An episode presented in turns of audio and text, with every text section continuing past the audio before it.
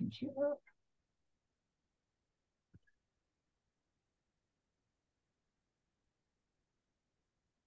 Welcome to What the F is Going On in Latin America and the Caribbean, a Popular Resistance broadcast of hot news out of the region. In partnership with Black Alliance for Peace, Haiti, America's Team, Code Pink, Common Frontiers, Council on Hemispheric Affairs, Friends of Latin America, Interreligious Task Force on Central America, Massachusetts Peace Action, and Task Force on the Americas, we broadcast Thursdays at 4:30 p.m. Pacific, 7:30 p.m. Eastern, right here on YouTube Live, including channels for Code Pink, The Convo Couch, and Popular Resistance. Post-broadcast recordings can be found at Apple Podcasts, Spotify, Telegram, radindiemedia.com, and now under podcasts at popularresistance.org. Today's episode, Guatemalan Political Crisis. June 25 elections are set as critics slam disqualifications.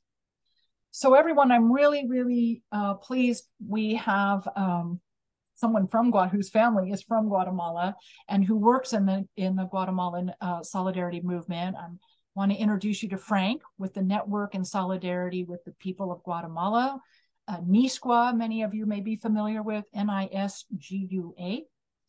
And we're going to talk about what is unfolding in Guatemala regarding this year's presidential elections. It's a really important story, and I'm so happy that Frank has time for us today to put the spotlight on Guatemala. I know for some of you, we do not talk about Guatemala enough, so I'm very thankful, Frank, for this time with you. And we're going to give all of you some historical context and then talk about how the election process is unfolding for the June 25 elections. But before I have you meet Frank, let me give just a little background for all of you. So campaigning for the presidential elections began last month for Guatemala's general elections, with political messaging filling the streets, local broadcasts, and social media. But less than 3 months before the June 25 vote, concerns are mounting among national and international observers over the integrity of the process. At least 30 political parties are set to contest the upcoming elections, with more than 22,000 candidates registered to run for the presidency, Congress, regional parliament, and councils across the country. But Guatemala's Supreme Electoral Tribunal, which governs elections, has blocked several opposition candidates from running on quote-unquote dubious grounds. So we're going to talk about these upcoming elections, but I want you to meet Frank.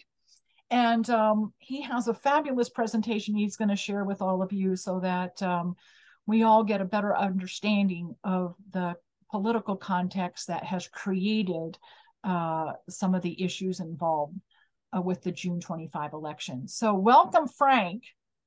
Thank you, Terry. It's really great to be here. I really appreciate it. I'm so glad you had time for us today. This is such an important subject, and you have such great information to share with us. Perfect. Thank you. So should I take it away? Yes, please. Go right ahead. Floor is yours. Thank you. So, you know, the first thing I'll say is NISGUA, you know, just to give a little context also of the work we do, we're a 40-plus year solidarity organization in the United States who since the early 80s have been accompanying different people's movements, really defined and determined by the needs and the requests of the people who are organizing on the ground and on the front lines in Guatemala. So that has brought us into, you know, close collaboration over many decades with folks who are migrating, folks who are returning, folks who are part of social movements, folks who are, you know, defending their land against extractive industries, and folks who are involved in transitional justice cases in the courts, taking a lot of former military members or politicians to trial for crimes against humanity and such. And so that's just really brief overview about NISGUA. So Guatemala really isn't a political crisis. We are definitely in a situation that is larger than any one candidate, but this exclusion of candidates in this time during this election season has really turned international eyes onto Guatemala. So we're really happy to be able to talk about why this is so important, not only to Guatemala, but really to social movements and social and political movements across the region.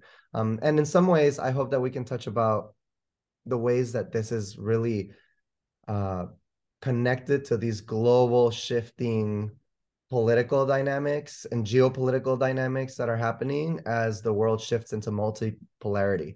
And so a lot of folks don't usually think of Guatemala in that sense, because geographically we're a small country, demographically we're a small country, but I hope we can touch on some of that as we discuss what's happening. Oh no, please, let's do, because our audience is really, really familiar with the importance of social movement building and the need for new, governmental administrations to have that power from the people below them to implement their, and also this multipolarity that's emerging principally in the global South, but south of the U.S. border principally, not to, yes, which doesn't include Guatemala.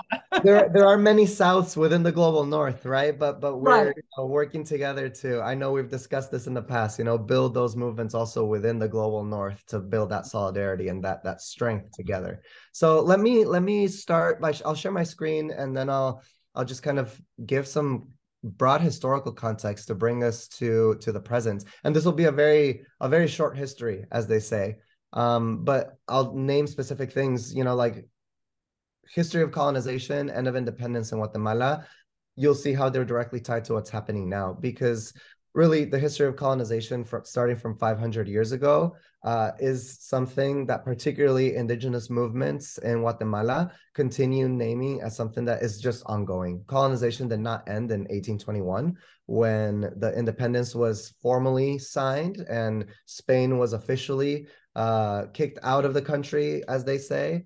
But really it was descendants of the Europeans who had, in the 250 or so years of actual formal colonization, consolidated a lot of the land, consolidated a lot of the wealth, and exploited a lot of the labor force, particularly of indigenous people who had been racialized in that country. And these were the leaders of independence, right? This is a story that's familiar probably to many people across the region and across the continent, because it's something that happened this way in many countries in Latin America and the Caribbean. In Guatemala, one thing that's very unique with just a few other countries, but I know this does happen in other countries, is that it is possible, and there is research about this, to trace some of the current wealthiest and most politically and economically influential families in the country, to trace their lineages, both genealogically as well as politically, all the way back to the times of colonization and independence. So in Guatemala, there are still, some people say it's 9, some people say it's 12, some say it's 15 families in Guatemala who really own extremely large amounts of the wealth and exploited labor in the country. And in a country that has approximately 45 to 50% indigenous people, and the majority of those are working in rural areas, in the fields, in mega projects, in the farming and agriculture industries that is then being exported north. And the mega projects being like infrastructure, like dams and things, when you say mega projects? Yes, and I'll get more into that, but definitely okay. There's a lot of hydroelectric dams, mining, and also a lot of large agribusiness. Palm oil is huge. And then there's also a lot of banana plantations, coffee plantations. Look, even the word that I use, right? Traditional. That says a lot. The fact that that's still the word that we use today. I think it adds to the point of indigenous movements who say we are still living an ongoing colonial process. So that's this kind of brief history that is bringing us closer to a time that then, now I'll bring you to the 1944, when the first democratically elected president in Guatemala was elected by the people. Many folks probably on your program have heard his name, Jacobo Árbenz Guzmán. He was a leader who was talking about redistributing unused land that was privately owned. He was talking about paying companies back fairly for redistributing this unused land to the people. And yet in 1944 to 1954, the context of the region and the globe was getting hotter and hotter and hotter.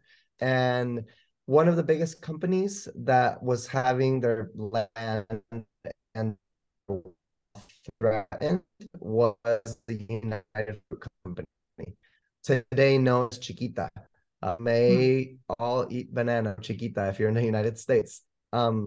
This company had board members who had direct family ties to the CIA. And so you can see in this picture down in the middle, you can see one of the Dulles brothers with President Eisenhower, who are the people in the CIA and obviously in the presidency, who then helped coordinate a coup against Jacobo Árbenz, who, you know, the coup was happily supported by the economic elites and political elites in Guatemala, who were having their interests threatened by land redistribution programs, widespread social, you know, programs that were actually promoting health, education, housing, and a lot of the basic needs that would really make for a strong democratic society that is protecting human rights of the people. But again, like I said, the globe was heating up in the moment. The narrative that was constructed by the CIA, by the State Departments, and by all the different, you know, interests in Guatemala was that this was a communist takeover, that this was the USSR, you know, getting involved in Guatemala. And so the coup was coordinated, and that unleashed what became a 36-year internal armed conflict, is what it's called in Guatemala, which really was a civil war in many ways, where dictator after dictator was supported by the United States to be able to continue privatizing different parts of the country and protecting the interests of the global elites, right? Particularly in the United States, but also in Guatemala. And as always happens, the people who were being impacted and suffering from this started organizing. And what they started organizing into was into revolutionary forces, the way that was happening all across the country, because that's what people do when they don't have land, when they don't have food, when they don't have housing, when they don't have education, and everything, including their dignity, is stripped from them. People organize and people fight back. That's just basic math, right?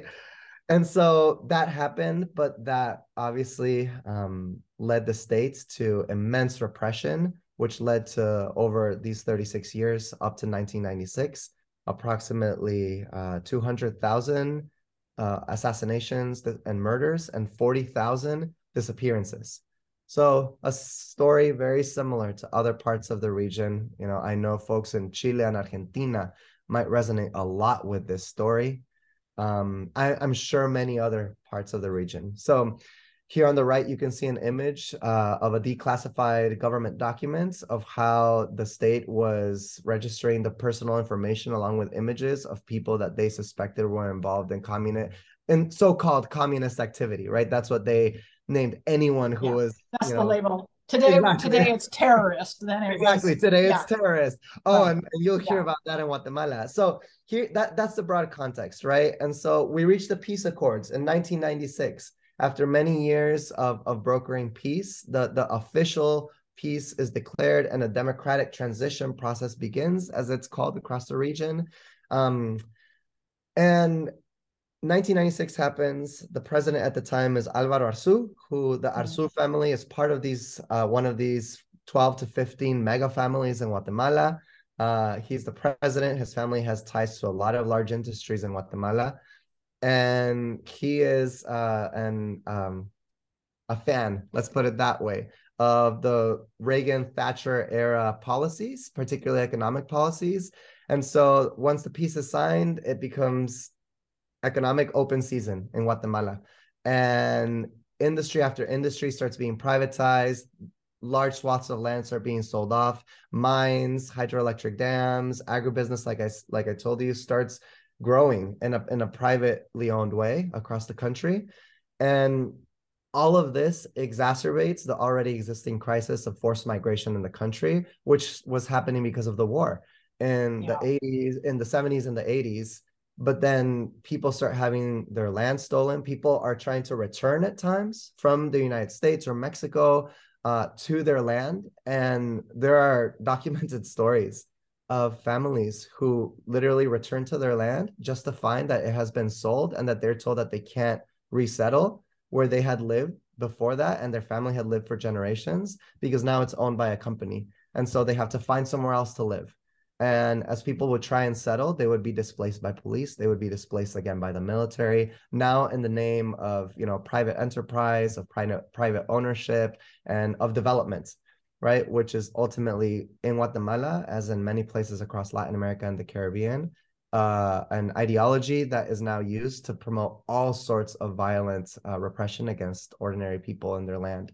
And so forced migration continues to this day. But here's the thing. This has also led in this post-1996 era to two major fronts of struggle in Guatemala, transitional justice and territorial defense. Transitional justice has meant, particularly like in the starting in the 2000s into this very day, organized groups of people who are victims and survivors and family members of victims of the war and of the crimes of the war that were primarily committed by the state and its military state apparatus. The victims and the survivors are taking them to trial, and they're actually like organizing themselves to find justice. And I wanted to share a quote of one of NISGUA's partners in Guatemala, which is the Association for Justice and Reconciliation.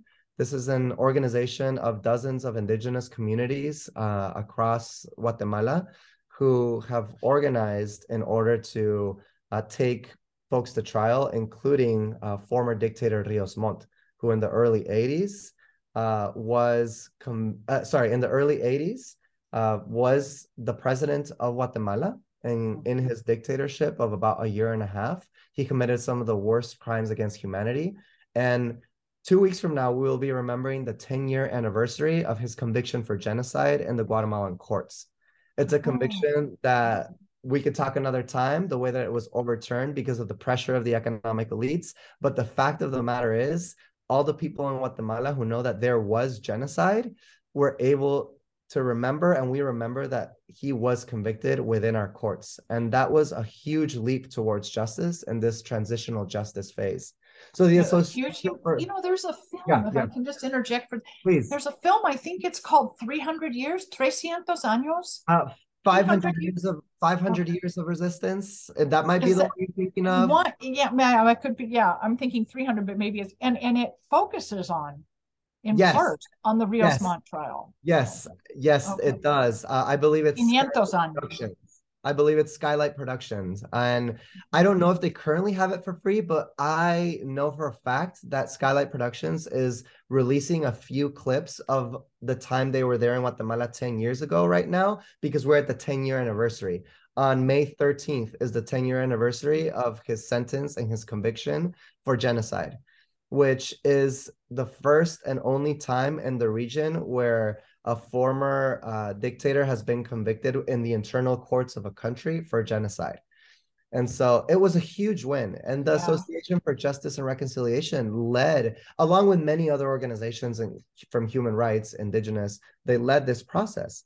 And right now I have a quote here that I wanted to share from them that they asked that we share out loud here at WTF, which was they say this conflict, the official conflict of war and military, repression from the 80s has left us. But they said, but that pain will never go away nor fully heal if there is no justice, no democracy, and no space for us to claim our rights. And so that's what they continue trying to do. And so that's one of these major fronts of struggle right now. Then territorial defense is another one, which is very similar to the entire region. I know that Code Pink and WTF and many others have had partnerships with folks in different regions who are doing defense of land, defense of water against extractive industries. And so that is something that is happening all across this region, right? And in Guatemala, there are there are dozens of companies that are trying to get their permits signed to start mining projects. Many of them are actually in operation, but many of them are also shut down right now because of different struggles. Like, for example, the Escobal mine, which is owned by Pan American Silver, which is a Canadian US-based multinational. They are actually currently shut down because of a peaceful resistance that the people have led. against them. And they have maintained a 24-hour resistance blockade that has made it impossible for the mine to operate, because the mine had completely started to displace the people, was, you know, blowing up pieces of land that are sacred to the people. And so this is another major front of struggle, right? And then the third one has been particularly over the last 10 years, and this is really going to start bringing me close to the conversation about the presidential candidates, is the struggle against corruption. And so this has been led primarily by a lot of prosecutors and judges who have acted independently, meaning that they haven't let themselves be bullied around by some of the people with links to the crimes of the last century, or by the current politicians who are connected to criminal and corrupt networks. And so some of these judges and prosecutors have been willing to hear the cases, you know, to allow some of these military members to be taken to trial. And some of the prosecutors have actually dared to take them to trial and expose the truth and the facts about the matter. What has happened, and this is where I'll go to the next point, is in extreme repression.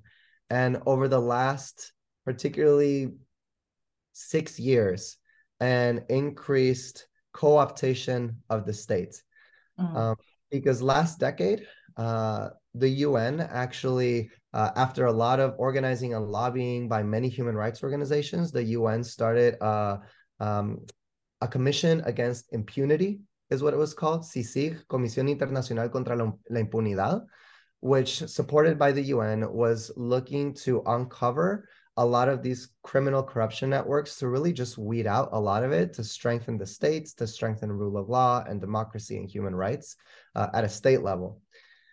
And what happened was the previous president, Jimmy Morales, supported, right, by a wide network of folks on the right, including CACIF, which is the largest business coalition in Guatemala, with many of these wealthy families.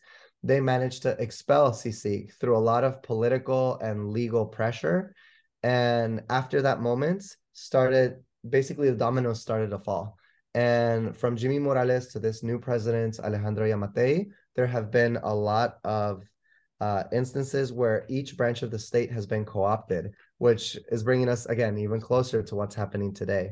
So just to name a few examples, the judicial branch had the attorney general removed, who was someone who had been actually allowing these cases to be open and taken to court against former war criminals, against corrupt criminal networks. The attorney general was replaced by this president, and the current attorney general, Consuelo Porras, has been accused of corruption both within Guatemala, but has also been placed on the Engels list by the State Department of the US for her ties to corrupt networks. Then a lot of these, and he's prohibiting further investigation of these other, he's prohibiting further investigation. And one of the things that he is doing, and the previous president has done, is something very interesting, which I think is the left should pay attention to, because this could be a tactic that right-wing movements adopt more and more across the region, which is they have taken the language, the historical language of the left about non-interference, you know, where the left has generally said, you know, in an anti-imperialist stance, said the United States should not interfere in the affairs of the country, right? Because it's a violation of sovereignty. You know, that's what, you know, we still say that to this day when the US tries to coup Venezuela or coup Bolivia, right? And now— Or Peru, thank you. Yes, thank you. And now the right in Guatemala, all the way from the presidency, all the way down to Facebook groups and everything in between, the right in Guatemala is saying the US is trying to interfere in our sovereignty and they're violating our sovereignty. And so anytime a delegation for human rights comes, anytime a delegation of Congress people comes, the right in Guatemala is saying this is a violation of our sovereignty. Anytime a statement from the State Department is made, or anytime a bill is introduced in Congress by allied politicians in the US, this is foreign interference. This is something that is violating the sovereignty of the nation. And who is allowing them in? It's the human rights groups and the indigenous people in Guatemala. Oh, so it's like a complete spin. Complete spin. And so we need to crack down on them. right? Oh, and so we need to pay attention to this across the region, because this could really, really spiral out of control if people pick up on it across the region. And I think the left needs to be ready, and we need to think preventatively and not in a reactionary way. Like, yeah, what will happen if this is a narrative that starts being spun in countries with even more influence in the region? Because Guatemala has some in Central America, but you know, Guatemala is not Colombia, Guatemala is not Argentina, Guatemala is not Brazil, you know, or Mexico. But what happens if in those countries, this narrative starts being spun? So it's very dangerous, right? It's very, I mean, it's just a complete 180 shift, because this is so much what we talk about when we talk about external interference, US, and not just US, but specifically in places like Cuba, Venezuela, and Nicaragua, how the NGOs are used, funded by USAID, NED, and so the progressive, that's an argument from the progressive movement, right? That we're, yeah. Oh, wow. Absolutely. This, you know, you do hear that in some pockets of the right wing in Venezuela. Oh, interesting. Yeah. Yeah, okay. What you're saying about, yeah, I think, I don't know how widespread that narrative is across, you know, Latin America and the Caribbean, but wow, that is, but Guatemala, if it's starting in Guatemala, that's a pretty significant country for the right wing to start this narrative. Yeah. That's wow. Cool. And you mentioned NGOs, right? And how we noticed that NGOs often operate with USAID or other large, you know, institutions from, you know, an imperialist sectors, and they collude in order to repress human rights and social movements and political movements, right? It's interesting that you say that, because that's a smooth transition into the co-optation of the legislative branch, where Congress in Guatemala has recently passed a law called the NGO law. At least that's what it's popularly known as, the NGO law, which basically it's saying that it is through human rights NGOs, this is how they argued it publicly in the public narrative, it's through human rights NGOs that the, you know, they say the US or Europe are funding, you know, some of these extremist people who are out to basically undo and destroy the integrity of the nation, right? And so there's a national... The right-wing integrity of the nation. Right, exactly. The right-wing integrity of the nation. Quote, unquote. The interests of the wealthy and the political power of these groups. And so this law is actually going to be, if it's implemented, it hasn't been implemented yet, but it's proposing to create a department, a ministerio, a ministry within the government that would demand, for example, for NGOs to be audited or expect them to be audited to make sure that there's no foreign funding coming in. It would then have ultimate power to be able to disband NGOs that are suspected of being funded by foreign interests, right? So it's this by center left foreign interest. Exactly. Yeah. So exactly. I know, it's just a complete spin. I mean, it's almost ingenious when you think about it. It's heinous, but it's ingenious in a way, isn't it? Politically. Exactly right. Oh, wow. So there's this total co-optation. And then finally, these parastate kind of like organizations that are doing a lot of the narrative work around this in Guatemala. One of the largest ones, at least an influence, is called the Foundation Against Terrorism, La Fundación contra el Terrorismo. And one of the founders... There, see, I told you terrorism was the new... Exactly. I come back to it. I told you I look back. It's called the Foundation Against Terrorism. It's officially an NGO itself, and they have two main things that they do, at least in my understanding, right, is that one is in the legal front. They bring a lot of bogus charges against people such as these independent judges, prosecutors, and now also against lawyers who have been supporting indigenous social movements in order to really intimidate and harass and interrupt the work that they're doing. Because while the lawyer of a social movement is having to, you know, take a step back from their immediate work because they're being charged of abuse of authority with absolutely no evidence, but these corrupt networks are supporting each other to extend the date of their hearings, to hold them on extremely high bails. It just disrupts, right? It disrupts what's happening. And so they just continue bringing these bogus charges. And by the time that it's lawfare through and through. Lawfare tool. Yeah. And so they're using lawfare, and they're using it at the grassroots, you could say, and they're using it at the top roots, right? They're going against independent judges. They're going against the lawyers of social movements. And then the second pillar of what they're doing is what in Guatemala is known as net centers. I actually don't know if that's a word that's known in other parts of the region, but net centers as in like the internet, and they're centers where basically they hire, you know, just ordinary people off the street who need a minimum wage job. And they say, here's a minimum salary, sit in this room and just go on Facebook and spread either disinformation or outright harassment and slander against specific targeted people from the left, or who are just independently working to be able to give an ear and give a hearing and a fair hearing to some of these trials. So and they're so trolls. They're trolls, organized trolls at a large scale. And so they're obviously going against a lot of the people who are on the right. And so it's just this complicated situation that that's where we come into this very moment, where a lot of what I just described in these last 5 minutes has to do, happened last year and a few years before that, but it happened a lot last year.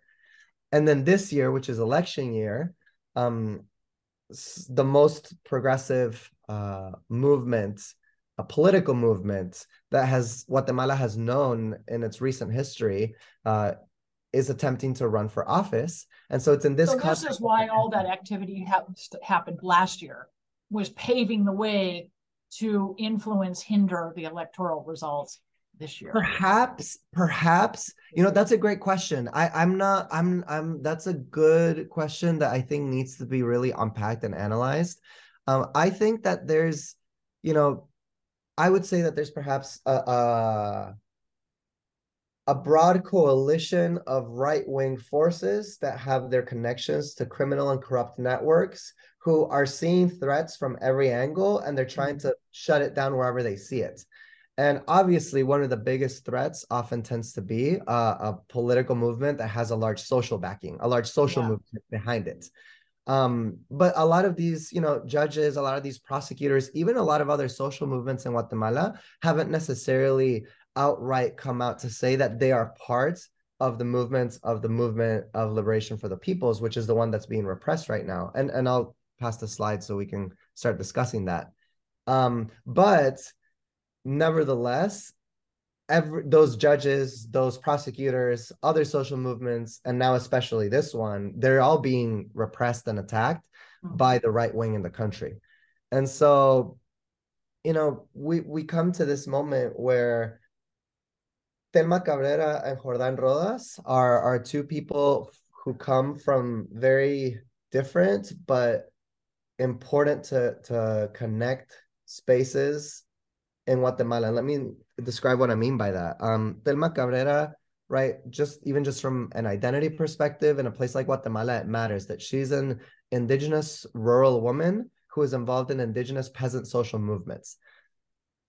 With the history of colonization and racism in Guatemala, where the ruling elites of the country and most of the urban population often see indigenous women simply as, you know, the people who clean your clothes, the people who, you know, sell food on the streets. The fact that this woman has garnered so much support and is actually being noticed at a national and now international level, that's something that's important. And so Thelma Cabrera, it's important to note, she ran with the Movement for the Liberation of the Peoples in 2019, and the elections in 2019. And out of 20 plus political parties that were going for office, she and her party, they came in fourth, actually tied with third, with 10% of the votes across the country. The current president, Giammattei, in that same first round, he only came in with 14% of the votes. That's wild. And she is not the first indigenous woman to run for office, but no one has ever come close to that amount of popular support. So that was in 2019. Then now we come to this moment, and in December, Thelma Cabrera and Jordan Rodas, in this picture you can see in the middle, they announced that they're going to be running together. And this is important, why? Because Jordan Rodas is the former human rights ombudsman. Oh, I always have a hard time with that word. I mean, I do too. Human rights ombudsman, right? And he was known for speaking out ardently and passionately against the corruption of the country. He was known for defending publicly journalists who were being criminalized. He was known for standing alongside people who were being politically harassed and exiled from the country, which, mind you, I didn't mention this, about 20 plus judges and prosecutors are in exile in Washington right now because they had to leave because of the political harassment in the country. And Jordan Rodas was speaking out for them. And now he is someone who is from an urban context. He is someone who is mestizo, which in Guatemala means someone who is, you know, more racially white, might have some European descent, might have some indigenous descent, but it's not really known. And he's a man. And so even just in terms of identity, he's bringing, and in terms of experience, she's coming from a social movement background with peasant indigenous people, and she's a woman. He's coming from a more institutional but human rights background. He's a man, and he's from an urban area. These two poles that have always been put in opposition in the region, right? We know how difficult it is to organize urban, labor, and peasant, rural in this region. Even just the visual of this, it shook the country. And so this is a background to who they are, but now also it's very important to name that the Movement for the Liberation of the Peoples, the MLP, they aren't just an independent political party that got formed. They are the political arm of the social movement CODECA, which is the committee for the, I'm thinking of it in Spanish, sorry, but the committee. That's okay, say it in Spanish. El Comité de Desarrollo Campesino, the Committee for Development, for Peasant Development, or Farm Worker Rural Development. Rural Development, yeah, you could translate it in different ways, which is a social movement which has been growing in the country. It's existed for decades. They've achieved significant reforms in rural areas in the region. And so they created this as a political arm. So, you know, they're taking lessons from the region, right? They're taking lessons from other countries like Bolivia or Ecuador, or, you know, just to name two. There are many more, right? That movement building, it's everything. And so they have a base important and threatening, I believe, because Guatemala has a recent history, at least the last 30 years, of very fragmented left, right? Broadly speaking, of the left. And that has to do with the intense repression during the time of the war that I spoke of earlier, right? There were 200,000 people assassinated. Many of those were part of the social movements, part of the revolutionary fronts. And then since then, people have been a lot of either on survival mode or trying kind of on a defensive mode, trying to now protect themselves from this criminalization, this political harassment that I was also speaking about. So it's been difficult to move from kind of the local defensive posture of you know, trying to protect yourself from political harassment or from an extractive industry or, you know, whatever else it is, to really start coordinating something that can put you on the offensive. And so I think CODECA and MLP, many analysts and from both social movements and kind of from the outside are having this general agreement that it has to do with this unity that they're starting to construct. Because, you know, you and I were talking before we went live that, you know, this unity is the byproduct of generations of recovery from the internal conflict, because that internal conflict, I mean, who do you trust? You think you have a loyal family member, neighbor, whatever. Yeah. And so, you know, this is something in more recent years, but there's had to be some level of societal recovery of trust amongst citizens to work together, because that's a real, and we were saying earlier that, you know, that still hasn't happened in Chile after their dictatorship. It's still really hard for people, you know, to trust each other. And You know, that's a very good and interesting point, because Guatemala does experience that as well. That lack of trust in each other. It's difficult to trust each other because of what you said exactly. And I'm not going to lie to you, right? That's still something that is hard to this day, right? And like I said, with the net censors, there's so much disinformation, there's so much lying. And so it takes a lot of really people-to-people contact to build relationships, because that is the true foundation of any transformative movement, right? Like we know that. And so the reality is, in Guatemala, this has been one of the most organized, large-scale, public-facing movements, but there are many others that are also trying to kind of coordinate.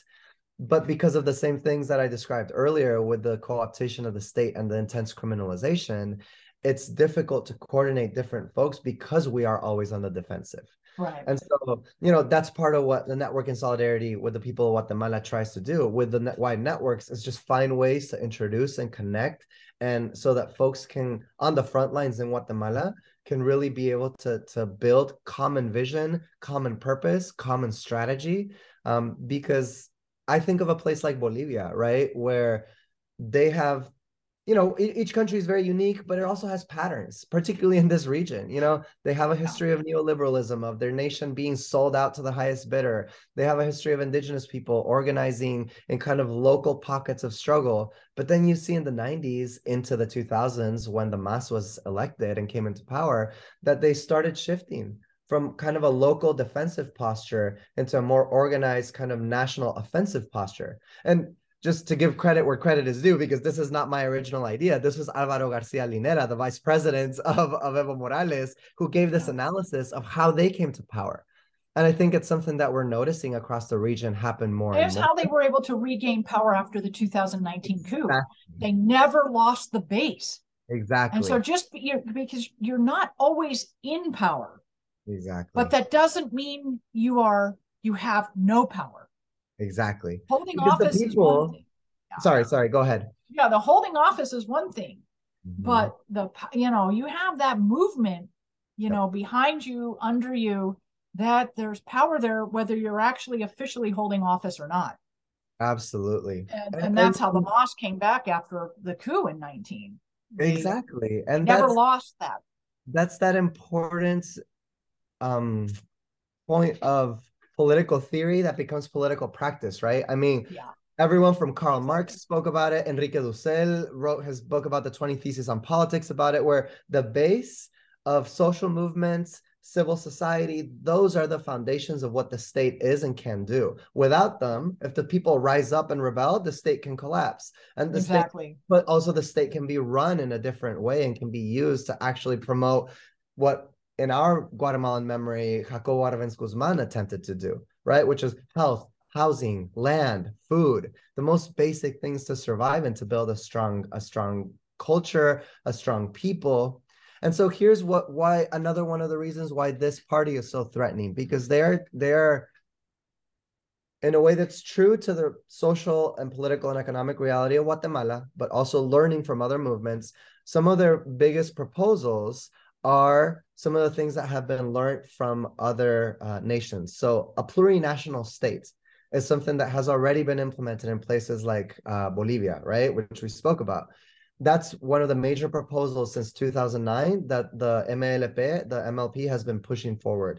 They have also named that they want to create a popular constitutional assembly to rewrite the constitution, right? Something that so many countries in the region have done, and that has been essential to be able to almost restart, you know, in a way that can actually make room and make space for the people's dignity to actually be able to politically and economically be expressed, right?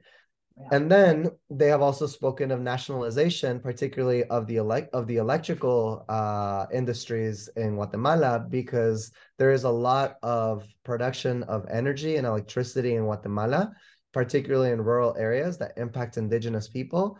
But all of that energy and electricity, it's to export elsewhere. It's to export to Mexico, to Colombia, to the United States, the elites in those countries, right? And In Guatemala, it's sold to the indigenous people at exorbitant amounts in a privatized way that they cannot afford. And now, it's modern colonialism, as you said. That's where we started, right? Yeah, exactly. I mean, yeah. It's the same model that's been used for 500 years. It's just modern tools and modern technology, but it's the same model. Exactly. Yeah. With the same families. With the same families. Yeah. And so in January, when Thelma Cabrera and Jordan Rodas, go to the Supreme Electoral Tribunal, which within Guatemala, it's the institution responsible for basically approving if you can run. They're supposed to ensure that you're not, a convicted criminal, that you don't, basically you just, that the Constitution, that you qualify constitutionally, exactly. They reject the inscription of Jordan Rodas and Thelma Cabrera and of their party. And the argument that they use is that there is an anomaly, right? Really broad word, an anomaly in the paperwork. Eventually what comes out, and this is a lot of detail, but for those who are interested, I'll name it, right? But in Guatemala, the people who are going to go forward, if they had been previously involved in public office, they need basically documentation from the comptroller showing that all financial transactions were always, clean, you could say. The Supreme Electoral Tribunal has said that that document from Jordan Rodas has an anomaly, but they have not specifically addressed what it is, and he hasn't been convicted of anything. This is just a statement that has been publicly made, and it has been their excuse to be able to say that there's an anomaly and therefore they can't run for the presidency. So he doesn't know what it is, so he has no possibility of correcting it. What he's doing is he's showing the paperwork, and he's going around the world. Really, him and Thelma Cabrera have been in Belgium, in Spain, in the United States. They've gone all around. With the International Commission of Human Rights, they attempted to meet with the OAS. They, just all these different international bodies to try and say there's nothing wrong, right? But it's a similar tactic to what I described earlier that the Foundation Against Terrorism does with bogus charges that disrupt enough to delay processes and movements, and then by the time things get resolved, it's too late, right? So his case will get resolved on June 26th. Exactly. That's exactly what I was going to say. I have a strong suspicion that June 26th, they'll be like, actually, nothing was wrong. Our bad, and it's almost, it's like a circus. It really feels like a circus. It's just these absurd things that are happening. And these are, organizations globally now have been recognizing that it's almost a level of absurdity that has been unseen in many parts of the region and the world, and that says a lot, right? Because we've seen a lot of surrealism in our country, in our continent. But what they're doing right now, Thelma Cabrera and Jordan Rodas, is they've gone to the OAS, like I said, International Court of Human Rights. You saw those news articles earlier trying to speak to any, medium that will listen to them to really raise the conscience of the globe about the interconnections, about what's happening in Guatemala. And then internally in Guatemala, they've gone now to the Supreme Court, which denied their appeal to be inscribed as candidates because the Supreme Court also is accused of having many ties to the corrupt networks. And now they've gone to the Constitutional Court, which is the final court. And if they say no and they deny it, that's it. They will not be able to run for the presidency and vice presidency. And today is their hearing, actually. Oh, wow. Oh, they are going to present their case today. I'll be honest with you. People don't have high hopes. I think at this point, and this is, just my personal opinion, I think that part of their strategy, I think, is use this as a moment to politically kind of both educate people on what's happening in Guatemala, mobilize, create connections, create networks to strengthen the movement, even if it's a big setback. But we all know this isn't the end. Right. Every movement who has actually won something significant in history has shown that what it takes to actually win is to learn from your defeats. And so that's my personal take. I hope that's what they're doing. But I also one of the things, you know, just listening to you describe this, I mean, one of the things I didn't realize they'd been to so many different countries. You know, I knew they'd been in the United States, but one of the things, you know, for me personally, having served as an international election observer, one of the things they're very clearly doing is casting doubt on the credibility of the electoral process in Guatemala. Yes, that's huge. I mean, that's a big. Absolutely. And that's a great point, because there have been also organizations in Guatemala. Another one that NISGUA works with is the Center for Action for Human Rights, Center for Legal Action for Human Rights, CALDH. And they have expressed that, you know, I have a quote here from them directly, that they said the fraud is marked from the moment that they do not allow MLP to participate. Yeah. And then they go on, and I'll explain some of this. And they unconstitutionally allow Zury Ríos to participate. Zury Ríos is currently it's this woman here. She is currently in many of the polls in the country. She is the leading candidate. She is the daughter of the man in the previous slide who was convicted for genocide in 2013. She is the daughter of that Ríos, Efraín Ríos Montt, Zury Ríos.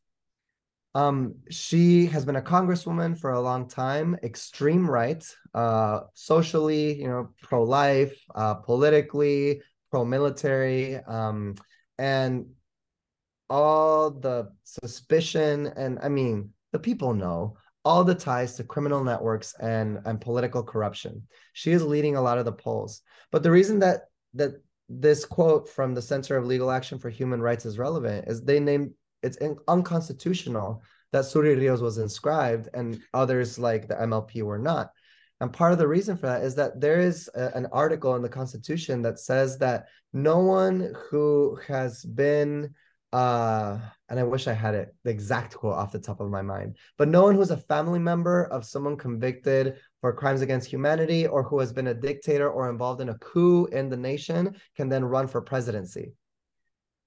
Oh, wow. She's being allowed to run for president. So that's just an overt. It's very overt. And she wasn't allowed in 2019. But there are different magistrates now, magistrados, in the court now. And so this group. And the MLP is more organized and larger. It wasn't 19. Yeah. Exactly. More of a threat. So there is a lot of really suspect activity happening, and you're totally right. Casting doubt on the process is exactly what is happening and is what needs to happen. Yeah. People in Guatemala are calling this electoral fraud before elections. Yeah. And so I've had conversations with people who are close to the situation, which I won't name, but people who have said what you mentioned, electoral observation, right? They have said, we need electoral observation now. And we I was just going to ask you about that. We need to expand our understanding of what that means. It can't be go and count votes. It needs to be things like sending journalists right now to Guatemala to document what's happening. It needs to be meeting with the actual social movements, human rights observers, with the judges who have been exiled. All these people I just named this last hour who are part of this network of people who have been criminalized and harassed by the extreme right, because those are the voices of people who are actually trying to turn the tide in the country and who are having the metaphorical gun turned on them, right? And I said the metaphorical gun, but one of the concerns that a lot of us have connected to social movements in Guatemala is Zury Ríos' ties to large military networks and people who have been players during the internal armed conflict. And there are people in Guatemala who have a concern that at the pace the state cooptation has gone, because like I said, it started in the mid-last decade, and it's been increasing, that if she's in power, some people are concerned that, and this is graphic imagery, but I heard this from a specific person on the ground who said, we're worried that heads are going to start falling. Yeah, literally.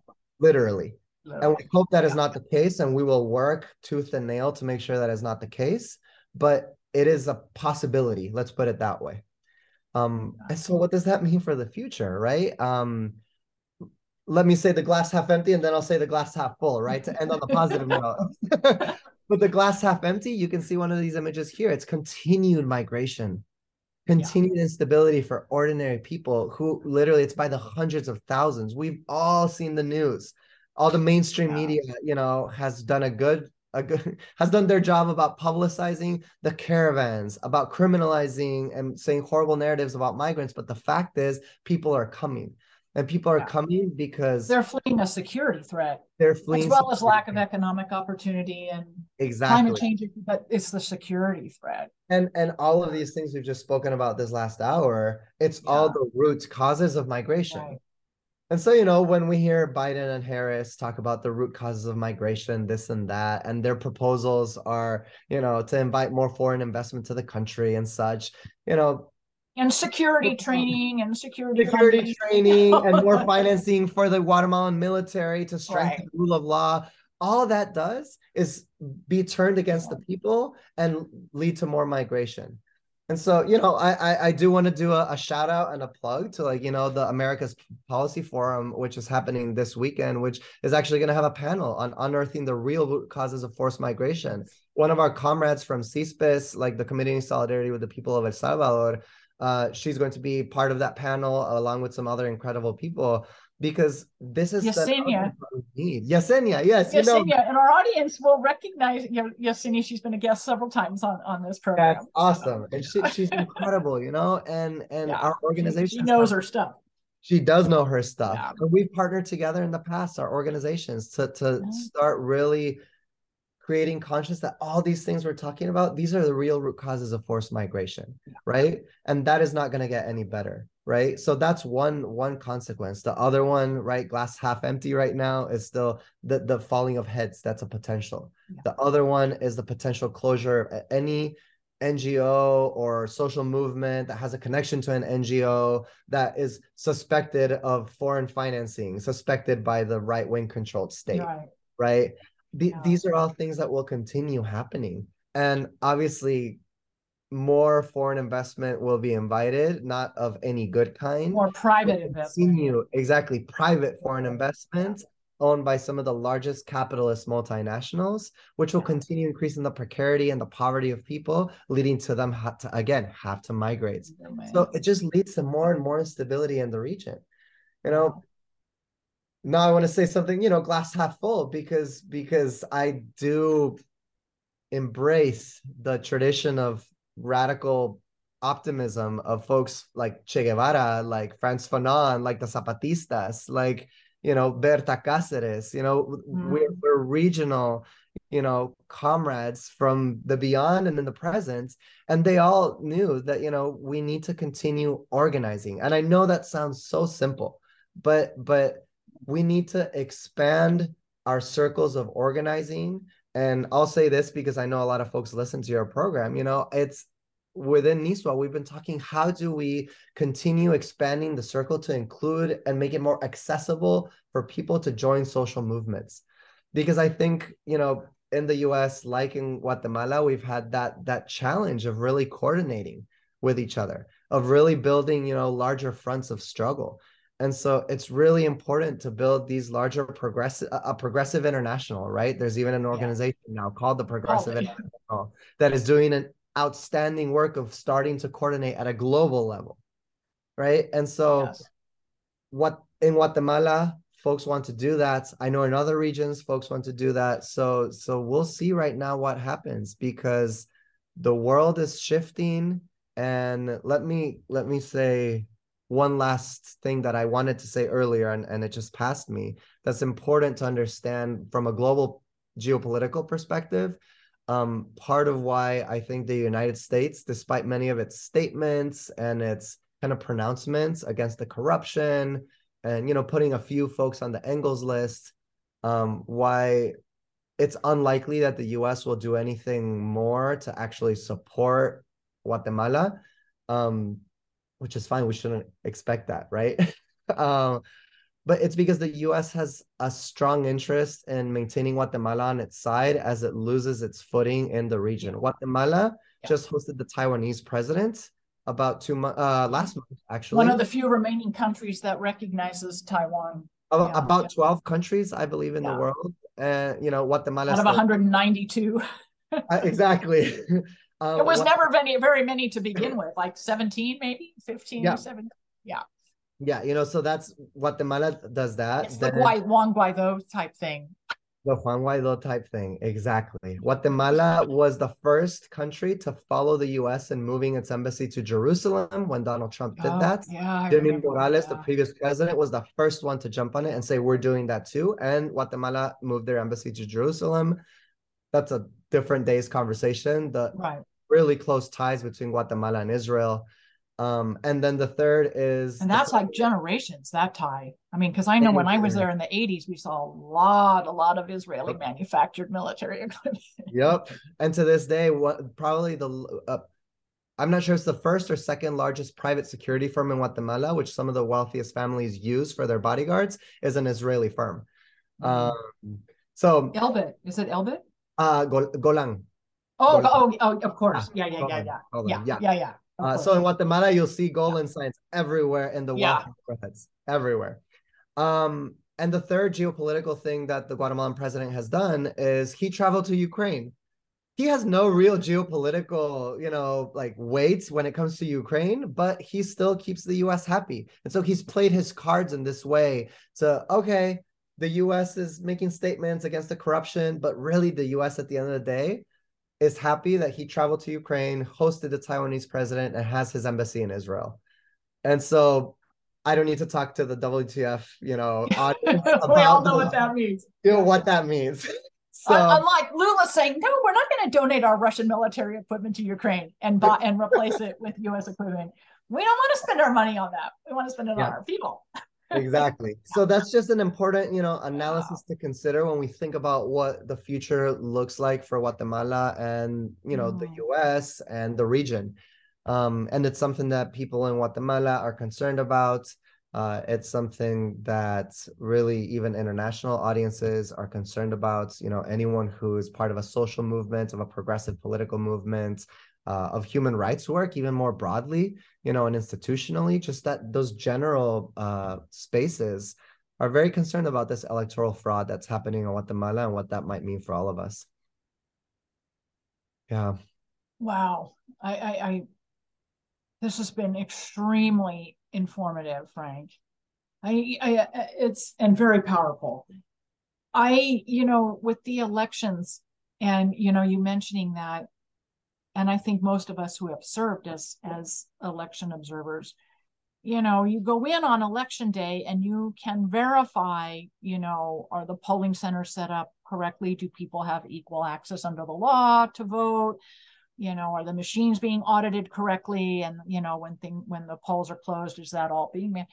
But like you said, that's election day. That's just the technical validation of election day.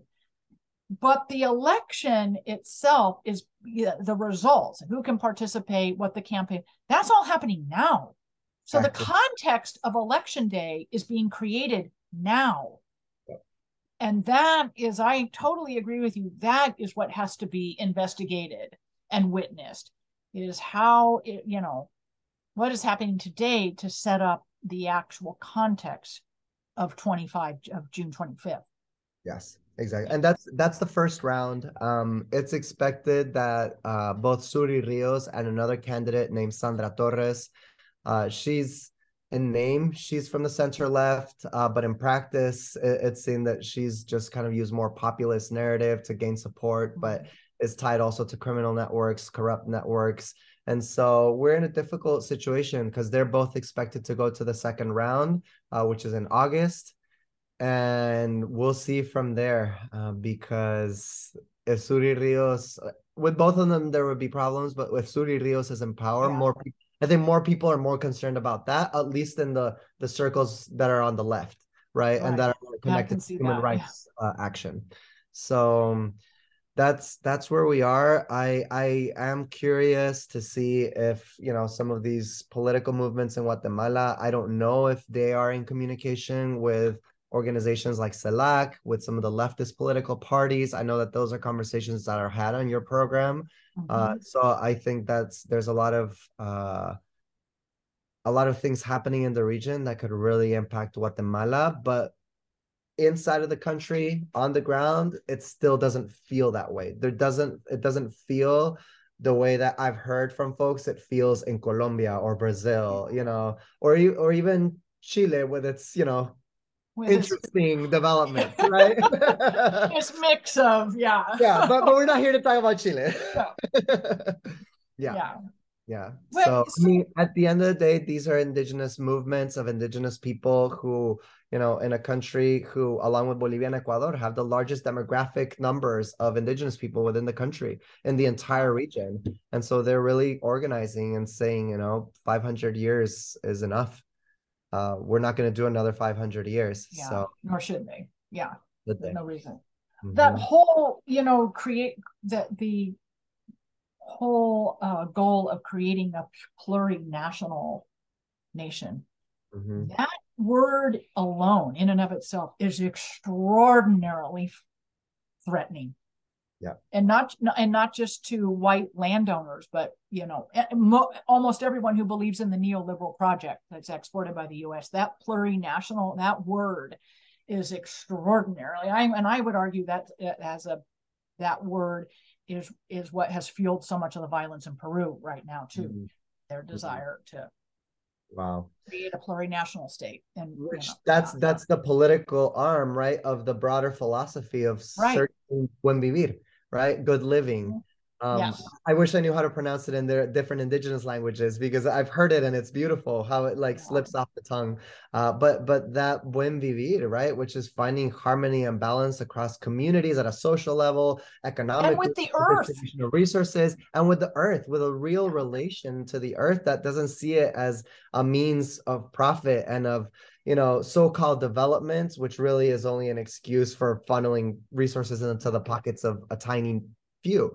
Right. And so that project of Buen Vivir, I think that there lies the seed. And, you know, this is a personal opinion that there lies the seed of something similar to what that October Revolution in Russia was last century, you know, and their vision and their work unleashed something for the rest of the last century. I think in Buen Vivir and in the movements of indigenous people on this continent, I'll speak at least for the continent, lies a lot of what has continued developing and will continue being a guide for this region. And we can all work in alliances and in coalitions, right, across different progressive perspectives. But I think some of the most powerful philosophical roots of what will transform our society is in that philosophy of Buen Vivir and how it plays out politically, economically, and socially. So, you know, we're here to stand in solidarity and work practically in solidarity with indigenous movements. So, you know, I appreciate the time to have this dialogue, because it's all connected, right? At the end of the day, it is. Right. Yeah, now. Mm-hmm. It is. And you can really see it unfolding across, you know, the hemisphere, well, Latin America and the Caribbean. You can really, really, you know, we had a conversation a couple of weeks ago on the Monroe Doctrine with Carlos Ron from Venezuela. I heard it. Did you listen to? Yeah, I did. Know, I'm good. Thank you so much. I was, I really caught myself in that conversation, and this was why, for me personally, it's so important to have these episodes with people like you. You know, given your family and your you know, where you're from, you know, your heritage, your culture, where, you know, who you are, because we hear things differently. And I had shared on that Monroe Doctrine, which definitely applies to Guatemala. Yes. That I really felt, you know, having been an election observer all the way, you know, from Bolivia in October of 2019, all the way through, well, I tried to get into Colombia 2022, all the way through Brazil. The results have been, in my opinion, I thought, okay, the general population across the Americas is voting for national sovereignty, mm-hmm. natural resource sovereignty, mm-hmm. and candidates with an economic plan that will uplift the majority of the citizens. Mm-hmm. And so, to me, that's what they voted for. And we've seen these changes in government reflective, you know, it's a spectrum. Yeah. But, you know, center left or revolutionary left. You know, this movement, you know, these people in the South are emancipating themselves from the Monroe Doctrine. Yes. And it's pushing up. And yep. So then the Venezuelans say, yes, that's true. And we have done it before. Mm. And that is when the Monroe Doctrine becomes the most violent, like with Plan Condor. And yeah. And this is where it's so important to have these conversations with those of you, you know, from countries that have suffered this, because like, wow, here I'm thinking really optimistic and countries are emancipating themselves and it's going to push north and maybe we can emancipate ourselves in the United States with their help. I was like, yes, we've done this before. And this is when the United States gets the most violent. Yeah. I was like, boy, that was a really important thing for me to hear. And Venezuela knows it better than anyone this century. This century, I don't think, I mean, Cuba, right? Cuba knows it well also, but Venezuela has really had an uphill battle this century. And well, since Simón Bolívar. Since Simón Bolívar, yeah. He saw it. He was yeah. Not, you know, he definitely since him. Definitely since then. You know, I'm just thinking even since the Chavista Revolution, right? And the Bolivarian yeah. Revolution and the constant coup attempts, the sanctions, that just endless yeah, just gets attempts to disrupt it. And I mean, Chavez started something incredible in the region, and it continues unfolding, right? It's yes. Like I named those other ancestors a moment ago, right? Like their impact continues reverberating, and we need to continue learning from them and putting that into practice, because it is incredibly impactful. This Monroe Doctrine, in fact, we actually at NISGUA, we just wrote a report naming the Monroe Doctrine last month. Folks can find it on our websites. I'll put the link in the program notes. Yeah, that would be great. Thank you, because it was actually edited for the purposes of promoting the Burying the Monroe Doctrine America's Foreign Policy Forum, happening this Saturday. Saturday the 29th in Washington, D.C. or live on NISGUA's. There you go, live on NISGUA's YouTube and everybody else's. So, you know, it's very important because it has been, right, that ideological foundation for 200 years to justify military intervention, which to this day, Guatemala receives, you know, military training with the Arkansas National Guard through Southcom's, you know, military operations. So it's like, who would have guessed, right? The Arkansas National Guard is assigned to do training operations with the Guatemalan military, right? And all of that is organized through the U.S. Well, that's how they get around military interventionism. That's how they get around the Leahy Law, right? Exactly. Yeah. You know, financing continues going through. Just last November, 95 vehicles were donated to the Guatemalan military by the U.S. ambassador. William Popp had a huge show with the generals and the, you know, military grounds in Guatemala, and talking about, you know, fighting drug trafficking, talking about fighting, you know, all the problems of Guatemala. But really, I can tell you from dozens of both anecdotal, but there's also actual research on this, that this ends up being turned against migrants and against activists. Those are the two groups that end up being repressed and suppressed in incredibly violent ways. The drug lords are connected in networks to the people in state power right now in Guatemala.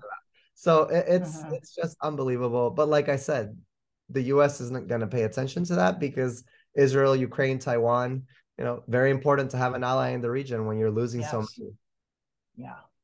Yeah, exactly. So, Frank, in our closing minutes, what can we as U.S. citizens do? I mean, we definitely can come work with you at NISGUA. Is it beneficial for any of us to come as international election observers? Or what? How can we best, as activists, as an audience of activists, serve the work in Guatemala? I think that is an excellent question, and I can share some ideas, but I really think this is a collective mind needs to go developing this, right? Even at NISGUA, we have a political education group internally with folks in our network because we ask these questions to ourselves all the time. So yes, electoral observation is very important. And I say that in the qualified sense that we spoke earlier, you know, an expanded understanding of electoral observation. If someone can only do the day of, great, like we'll accept it. But it's so important right now for folks to come down to Guatemala, to be able to really address and highlight what is happening. Because like you said, it started in January, the electoral process started in January, and the worst of it happens before the day of the actual election. Yeah, it's happening right now.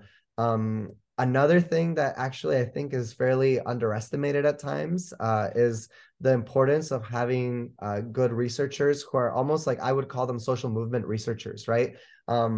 I think there's a lot of folks who are already doing this, but using their research skills, whether academically, journalistically, etc., to be able to really uncover a lot of the roots of the problems. So, for example, the Foundation Against Terrorism that I was speaking about in Guatemala, they operate a lot in the shadows, and so some things are known about them, but not a lot. And how do you fight something you can't see, right? So it's important to be able to have international support.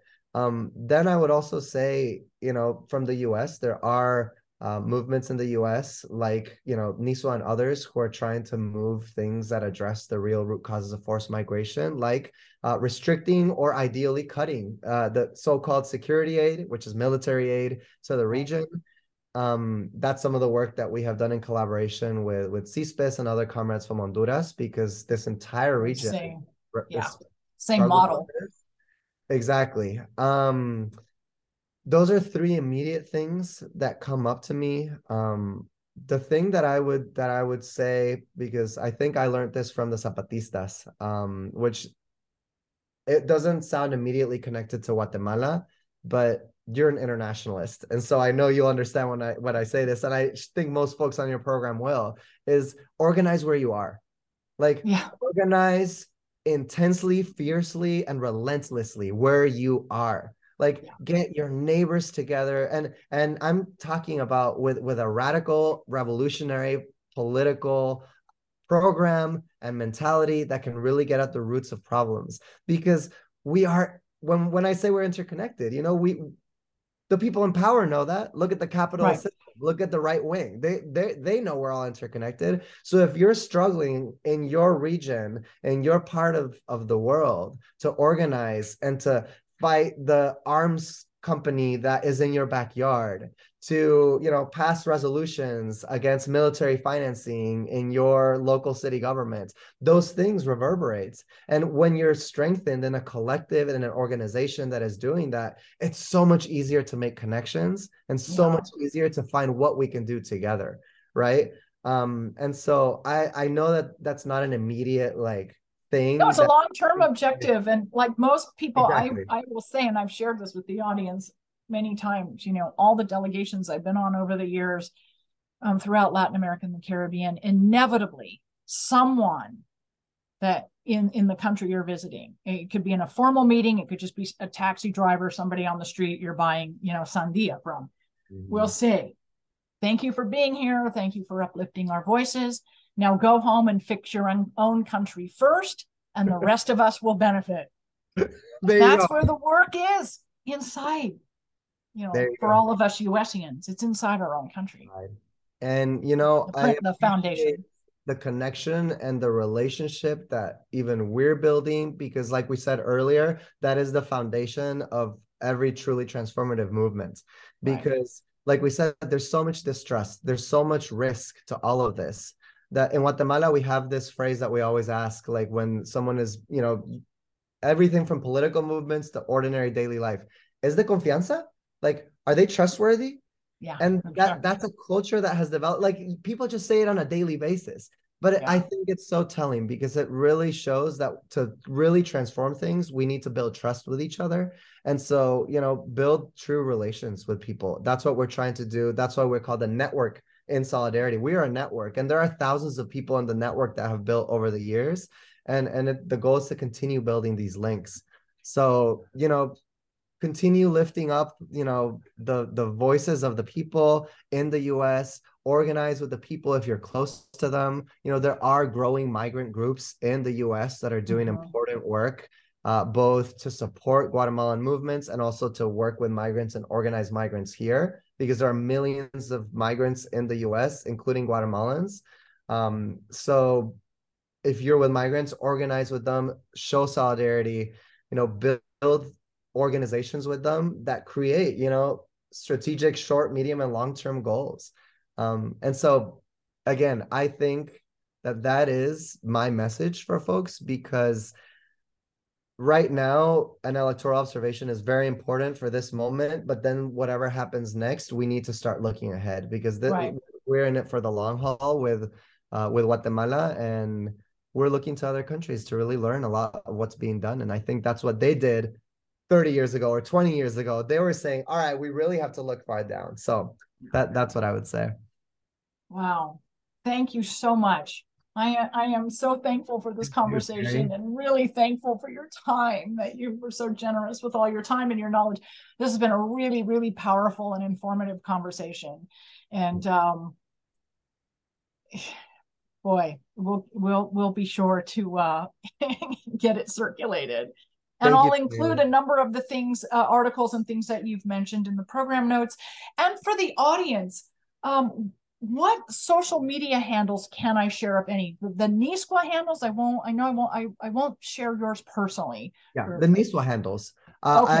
I on the slides, you've seen the website and the Instagram handle, which are where we're usually most active, but we also have Facebook, which we're active on, and Twitter. So I can send all of those to you right now. But those are the ones we use the most. And the website we also update regularly. Okay, great. Absolutely. And if anyone wants to be personally in touch with me, they can go through you. And if that's okay with you, and I'd be happy to connect with folks to continue, you know, talking about this and organizing in more practical ways. Okay, fabulous. Yeah. And just for the audience, these questions are being, I'm asking these questions of Frank because it is a security risk. His work has some really high security risks. And so that's one of the reasons I'm so thankful he was, you know, willing to talk to all of us today. So you can, I'll put all that contact info, my email, and the NISGUA website, and the social media handles for NISGUA in the program notes for the audience.